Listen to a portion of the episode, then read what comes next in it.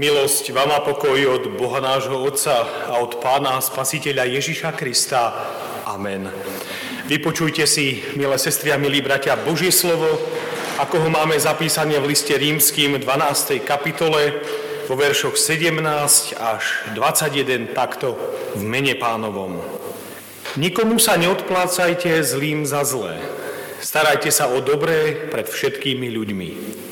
Ak je možné, nakoľko je na vás, majte pokoj so všetkými ľuďmi. Nepomstite sa, milovaní, ale ponechajte to hnevu Božiemu, lebo je písané, mne patrí pomsta, ja odplatím, hovorí pán. Naopak, ak je tvoj nepriateľ hladný, nakrm ho. Ak je smedný, napoj ho, lebo keď tak urobíš, žeravé uhlie zhrnieš mu na hlavu. Nedaj sa premôcť zlému, ale dobrým premáhaj zlé. Amen. Milé sestry a milí bratia v pánovi Ježišovi Kristovi, dnes chceme hovoriť o veľmi dôležitej a podstatnej téme v rámci našej viery. Chceme uvažovať nad tým, či je naše kresťanstvo viditeľné, či je oslovujúce aj pre naše okolie, Častokrát sa stáva, že reagujeme spôsobom viera je moja osobná záležitosť, to nepatrí na verejnosť. A tak sa stáva, že nieraz práve ako kresťania žijeme v uzavretí, ako nejaká skupinka tých, ktorí nasledujú Ježišovo učenie. Ale my nie sme nejaká elitárska spoločnosť, ale sme církvou, ktorá má svoje jasné a konkrétne poslanie prinášať evanielium o spáse slovom aj skutkom. Boh vždy mal a stále má vo svojom úmysle použiť svoju církev a teda aj teba, aj mňa ako prostriedok k tomu, aby tomuto svetu odhalil svoj charakter, predivnú moc Evanielia. A Boh sa chce človeku dať spoznať, a túžbou Božieho srdca je, aby človek bol zachránený pre väčnosť. Božie slovo nám hovorí, že viera je z počutia. Áno, našou úlohou je svedčiť o Kristovi, ktorý je našim spasiteľom aj vykupiteľom. To posolstvo je na jednej strane také jednoduché a zvládnutelné, aby sme ho prinášali aj nášmu okoliu, a na strane druhej zároveň veľmi náročné pre jeho uskutočňovanie a pre praktický život našej viery. Lebo nasledovať Krista, sestri a bratia, je o tom, že sa vzdávam samého seba. Že musí o mne platiť to známe Pavlovo, nežijem už ja, ale žije vo mne Kristus. A Božie slovo nás tiež priamo vyzýva k tomu, aby sme žili spôsobom a tých príležitostí k tomu máme naozaj veľmi veľa. A to je život, cez ktorý sa zviditeľní moc Kristovho Evanielia. Toho Evanielia, o ktorom sme počuli v prečítanej epištole, keď nám Slavka čítala, že je mocou Božou na spasenie. A ja nám veľmi prajem to, aby sme aj my mali takú osobnú skúsenosť s mocou tohto evanielia. Aby sme nielen evanielium počuli, ale ho aj poznali a jeho moc okúsili aj v našom živote. Apoštol Pavol v liste rímským v 12. kapitole, z ktorej časť sme si teraz vypočuli, nám pomáha uvažovať o tom, akým spôsobom má práve vyzerať náš praktický život. A aká má byť naša odozva na tých, ktorí sú povedzme proti nám, ktorí sa rozhodli nám uškodiť alebo nejakým spôsobom nás diskreditovať. A istotne máme okolo seba takých ľudí, ktorým nemusíme byť sympatickí, ktorí nás nemusia mať vo svojej obľúbe a je to v poriadku. Lebo nie každému sa môžeme zapáčiť. A nie s každým prebehne tá vnútorná chémia, že sa začneme mať radi. A v tých prečítaných veršoch 12 až 17 Pavol vysvetľuje, ako by sme mali a ako by sme nemali odpovedať našim nepriateľom. Teda, ako by sme nemali voči ním vystupovať v opozícii. A zhrnutie jeho odporúčaní uvádza práve v 21. verši Nedaj sa premôcť zlému, ale zlé premáhaj dobrom. A možno si povieme, to je také pekné, až také idylické, rozprávkové, ale realita je žiaľ iná. To sa proste nedá. Kto mi ublížil, tak ja mu to proste vrátim aj s úrokmi, aby som mu neostal nič dlžný. Ale je to spôsob, ktorý Boh od nás očakáva. V 1. až 11. kapitole tohto listu rímským Pavol poskytuje úplné vysvetlenie Evanielia. Vysvetľuje náš stav hriechu, že práve on nás od Božej milosti oddieluje. A zároveň Pavol opisuje, ako sa uskutočňuje toto naše spasenie, že je to práve Kristov kríž, skrze ktorý sme s Bohom zmierení a že jedine v ňom možno hľadať odpustenie a vykúpenie.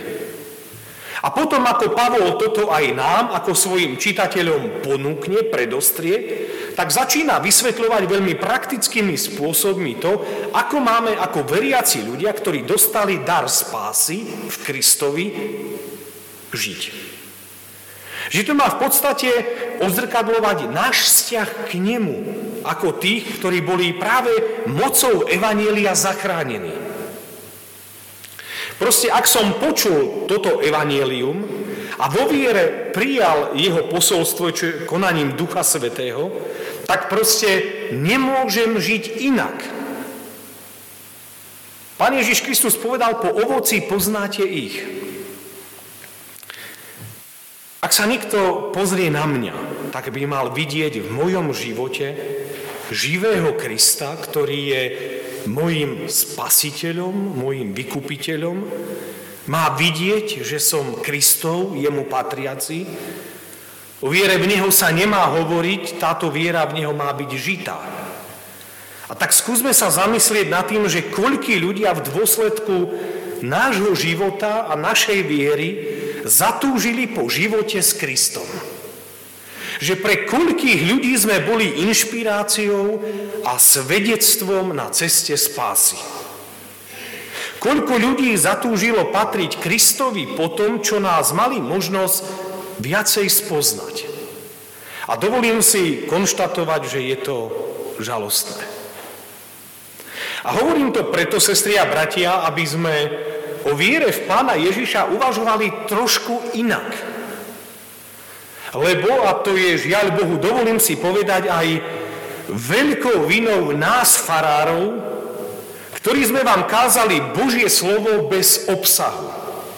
Kázali sme Božie slovo, ktoré nás ako kazateľov samých nepremienalo. Božie slovo, ktoré ani pre nás nemalo moc a autoritu. Božie slovo, ktoré neformovalo i naše charaktery. A keď sme vám prinášali toto posolstvo a sami ste videli, že my sami žijeme mimo evanielium, tak ste si možno povedali aj vy, tak keď to nerobí farár, prečo to mám robiť ja? A to je výtka do našich vlastných radov. Viete, viera v Krista to nie je o sedení v kostolnej lavici. Viera v Krista je o živom vzťahu s ním. O tom, že on je môj pán, ktorému som podriadil celý svoj život. Sú mnohí, čo chodia do kostola celý svoj život. Vypočuli tucet kázni, pristupovali k večeri pánovej, možno aj mali v cirkevnom zbore nejakú zodpovednosť. A viete, čo je na tom, sestri a bratia, tragické? Že mnohí sa s Kristom fakticky po toľkých rokoch nikdy nestretli. Že reálne nikdy neokúsili moc jeho evanelia vo svojom živote. A to znamená, že ono nespôsobilo v ich srdci novú transformáciu a novú premenu. Lebo ak by tomu tak bolo, tak by to vyzeralo aj medzi nami ľuďmi inakšie. Ak by som niekomu ublížil, tak čo by som urobil? Netváril by som sa ešte viacej vznešenejšie, ale požiadal by som ho o odpustenie a zmierenie. Ak by som zarmutil Pána Boha svojim hriechom, tak by som v slzách a na kolenách činil z toho pokánie. Ak by Kristus a Evangelium boli v mojom srdci skutočne prítomné, ako to veľakrát navonok deklarujeme, tak by sme, sestri a bratia, prežívali o mnoho väčšiu radosť z toho, že sme boli jeho svetou a drahou krvou vykúpení.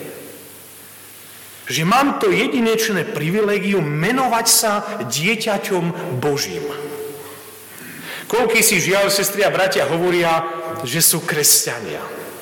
Koľky sa radi pochvália tým, že aj prešli krstom, aj konfirmačnou prípravou, že boli aj zosobášení v chráme, ale ich praktické kresťanstvo a svedectvo viery svedčia o niečom úplne inom. Zlosť, hnev, intrigy, podvody, pretvárky, duchovná ľahostajnosť, nezáujem o Božie veci. 12. kapitola listu rímským na prvé počutie zdá sa, nám môže evokovať zoznam dlhých Pavlových príkazov. Ale je tu taký určitý progres. Pavol najprv začína so zameraním sa na vzťahy v cirkvi a až potom sa posúva smerom von, aby poukázal, aké sú nevyhnutné a dôležité vzťahy s ľuďmi aj mimo cirkev. Najmä nazvime to s našimi oponentami. Tými, pre ktorých viera v Krista v podstate nič neznamená.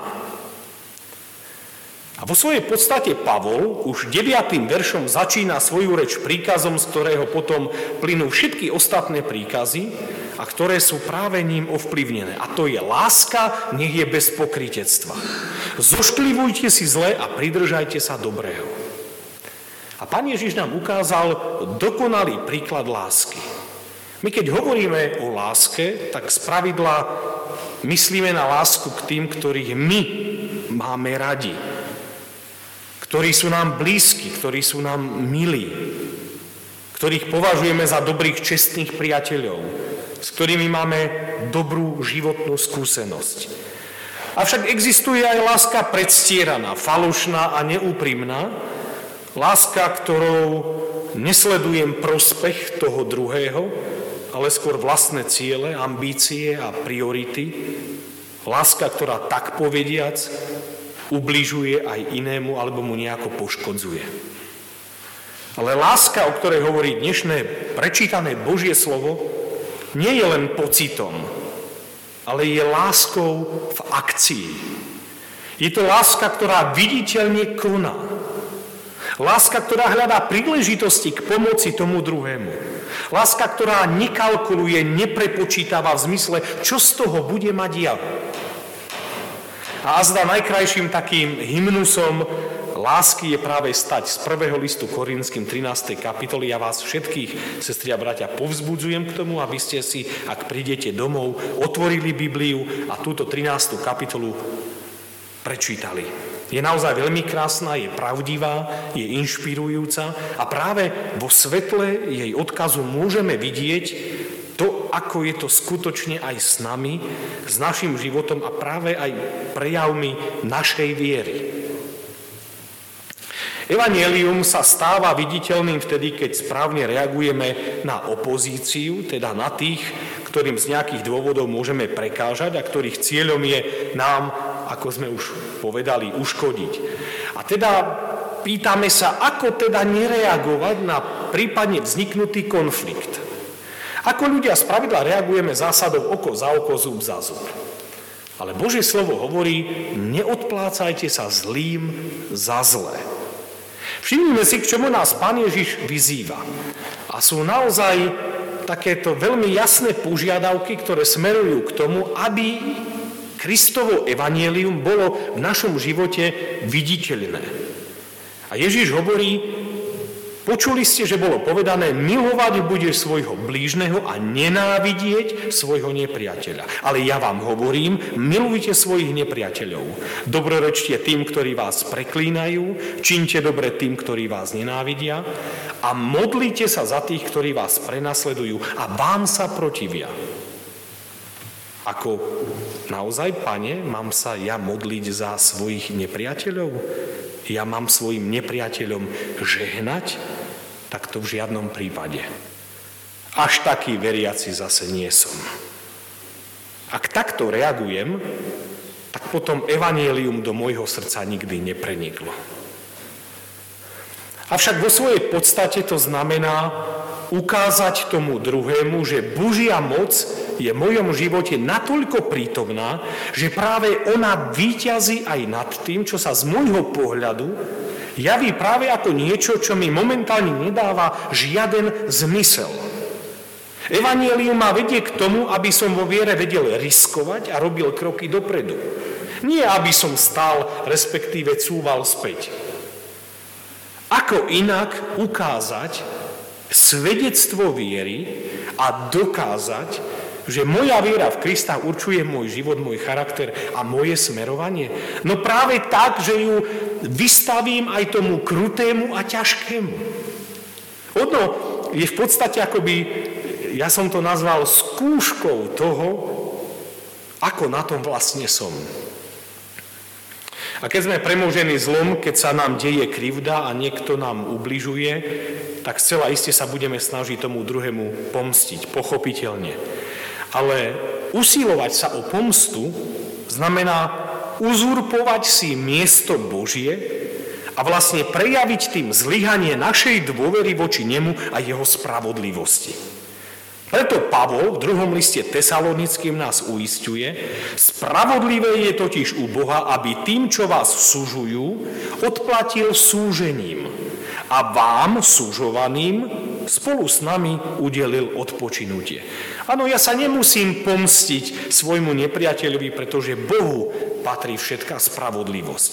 Ja môžem byť od hnevu a závisí úplne oslobodený. No a posledná vec, ako teda reagovať na zlo, ktoré sa voči nám deje. A Božie slovo hovorí, starajte sa o dobré pred všetkými ľuďmi.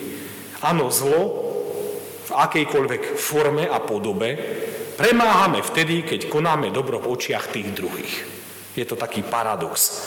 A práve Apoštol Peter svedčí vaše správanie medzi pohanmi, teda aj medzi vašimi nepriateľmi, nesympatizantmi, nech je vzorné, aby vidiac vaše dobré skutky oslavovali Boha. Ja sa pýtam, sestri a bratia, ako nás vidia tí druhí? Oslavujú vôbec Pána Boha pri stretnutí sa s nami? Majú títo ľudia takúto túžbu v srdci? Podľa toho, čo nám hovorí Apoštol Peter?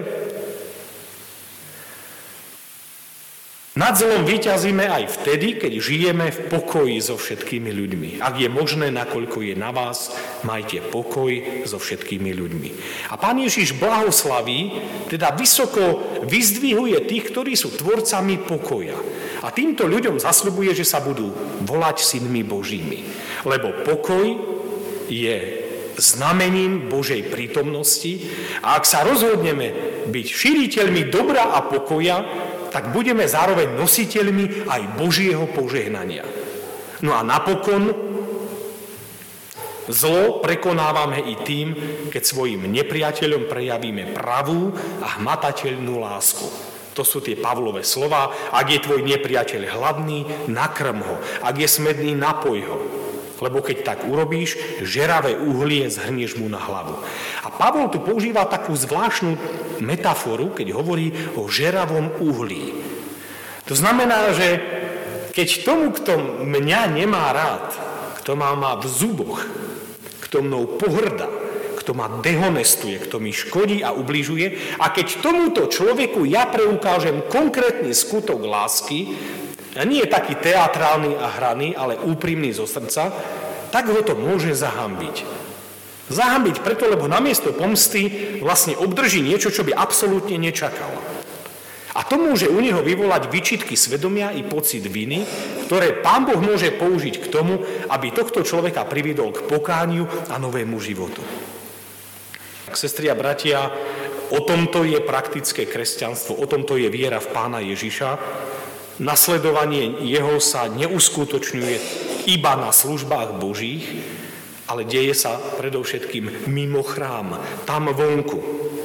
naše správanie ako veriacich ľudí, pokiaľ vieru v Krista samozrejme berieme vážne, by nemalo spôsobovať verejné pohoršenie, pretože potom i neveriaci ľudia nami budú pohrdať a evanelium pánovo bude uvrhnuté do zlého svetla. A Božie slovo hovorí, aby náš život bol dobrý nielen pred pánom, ale aj pred ostatnými, ktorí sú práve mimo cirkvi. A ja nám všetkým prajem z celého svojho srdca, aby sme prosili Ducha Svetého o novú premenu. Aby sme z jeho milosti na novo okúsili moc Evanielia. Aby ono vo svojej plnosti pôsobilo cez naše svedectvo viery nech máme takú lásku voči ľuďom okolo nás, aj voči tým, ktorí sú nám práve nesympatickí a pri pohľade ktorých nás to oberá o radosť a pokoj. Buďme Bohom mocne požehnaní a buďme požehnaním pre svoje okolie. Nech nám v tom Pán Boh pomáha. Amen. Modlíme sa. Pane Ježišu Kriste, ďakujeme za Tvoju lásku, ktorú si nám preukázal vo svojom kríži. Ďakujeme, že nás učíš k tomu, aby sme mali lásku jedni k druhým. Ďakujeme, že v Evaníliu môžeme vidieť to, ako si nielen prinášal posolstvo o nebeskom kráľovstve, ale ako si ho aj priamo činil pred ostatnými tým, že si sa k ním skláňal vo svojej láske a milosti. Vyznávame, že neraz skôr svojim životom prinášame pohoršenie než požehnanie že viackrát zabudneme na to, aké je naše poslanie. Že sa viacej zaujímame o seba, než o potreby tých druhých. Odpusť, že viac milujeme seba, než svojich bratov a svoje sestry. Odpusť, že ťa málo milujeme a málo za tebou kráčame.